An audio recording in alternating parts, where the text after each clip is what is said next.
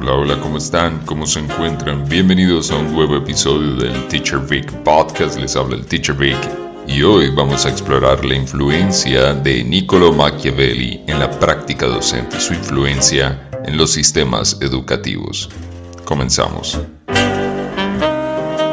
De los 26 capítulos que componen la obra del príncipe de Niccolo Machiavelli, podríamos resaltar tres fundamentales que nos permiten ver cómo la práctica docente puede ser llevada a cabo sin dificultad y con mucho éxito. El primero de ellos es el capítulo 19 titulado El príncipe debe evitar ser aborrecido y despreciado. Y este es prácticamente el principio fundamental de cualquier ejercicio de liderazgo. Entendemos que la influencia en el proceso de formación de una persona que tiene un docente puede transformar la experiencia en algo significativo o al mismo tiempo la experiencia en algo traumático. Todo docente, al guiarse por este principio, si bien está llamado a inspirar temor más allá del amor, debe evitar ante todo ser aborrecido. Y dice Maquiavelo en su obra que, si bien hay que ser estrictos, hay que evitar ante todo la severidad. Lo que ahora se conoce en la actualidad con este título, lo que se maneja con el título del empoderamiento de los estudiantes. En el pasado, lo que se miraba era la utilización de la astucia por encima de la fuerza para lograr que las personas sigan los comandos, sigan las órdenes de tal manera que alcancen los resultados esperados de ella. En la obra del príncipe habla muy bien del maestro del docente, que ojalá fuese como un centauro, el centauro Quirón que educa a Aquiles, y hace esta alegoría porque el centauro es mitad hombre, mitad bestia. Dice Maquiavelo que los maestros se comportan de alguna u otra manera como el centauro Quirón que educa a Aquiles, el héroe de la guerra de Troya, y es porque muchas veces los docentes quieren lograr las cosas, pero para lograr que sus estudiantes obtengan los resultados esperados de ellos, no siempre puede utilizar la fuerza como el camino. También es necesario emplear la astucia. También podemos encontrar que las instituciones educativas tienen una línea jerárquica de mando donde los estudiantes triangulan su relación con la institución a partir de la carga académica que reciben. Y el docente, al no ser elegido por voto democrático por sus estudiantes, se comporta como un príncipe porque es un líder que ha heredado el poder de rangos superiores y tiene sobre él una responsabilidad para con sus estudiantes, que en la alegoría serían los súbditos del príncipe y al mismo tiempo con sus superiores si este príncipe sirviese a un rey o a un emperador. El capítulo 17 es otro excelente capítulo para entender cómo la práctica docente puede ser llevada a cabo con el mayor éxito.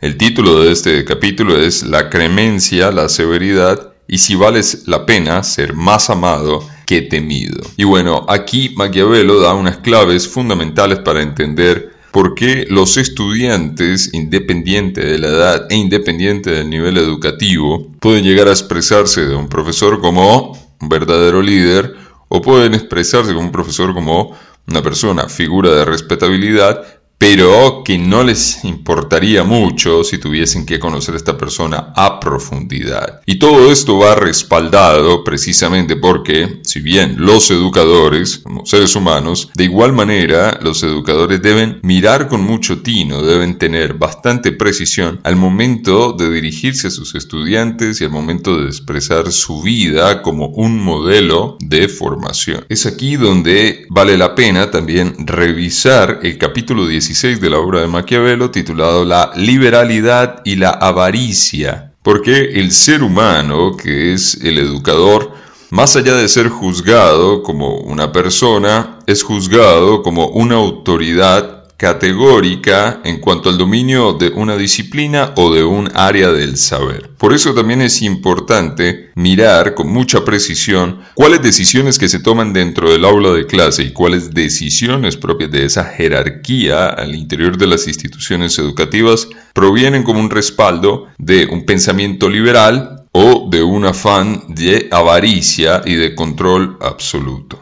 Finalmente tenemos el capítulo 21 para entender cómo los docentes tenemos una herramienta valiosa en la obra de Maquiavelo para desarrollar nuestra práctica y hacer que la experiencia sea favorable tanto para los estudiantes como para los profesores. Es el capítulo 21 titulado ¿Cómo debe conducirse un príncipe para adquirir alguna consideración? Y aquí quiero detenerme a leer la primera línea de este capítulo porque dice Maquiavelo que nada le obtiene más estimación a un príncipe que las grandes empresas y las acciones raras y maravillosas. Y dentro de esta monotonía a la que se ve sometida un estudiante de tener que lidiar con varias áreas, con varias asignaturas, lideradas por varias filosofías, un docente destaca por encima de su responsabilidad académica cuando sus estudiantes, cuando los súbditos ven que el príncipe hace cosas maravillosas, hace grandes empresas, y es esta posibilidad de llevar a los estudiantes a su máximo potencial, teniendo en cuenta las limitaciones del contexto. Es una labor bastante compleja, pero es allí donde las arquitecturas de formación y las arquitecturas de aprendizaje deben ser aprovechadas. Precisamente esta obra del príncipe tiene una gran influencia en el día a día de la praxis educativa. Y es un absurdo que después de tantos años en los que el sistema educativo colombiano contaba con asignaturas como civismo, y ciencias políticas, esta obra haya pasado al olvido, porque son muchas de las dinámicas sociales del ejercicio de poder que describe Machiavelli y que en el día a día pasan desapercibidas y a veces incomprendidas en las dinámicas de relación en una estructura jerárquica impuesta al interior de las instituciones educativas. In suma, todo docente, al igual que el príncipe debe evitar ser aborrecido y despreciado. Debe tener muy presente el uso de la clemencia, la severidad y debe ser consciente, al igual que el príncipe, si vale ser más amado que temido. De igual manera, los docentes, los profesores, como el príncipe, deben tener mucho cuidado con el uso de la liberalidad y de la avaricia en la toma de sus decisiones y deben guardar cómo conducirse para adquirir alguna consideración de parte de sus estudiantes, así como el príncipe de sus súbditos. Y ya está.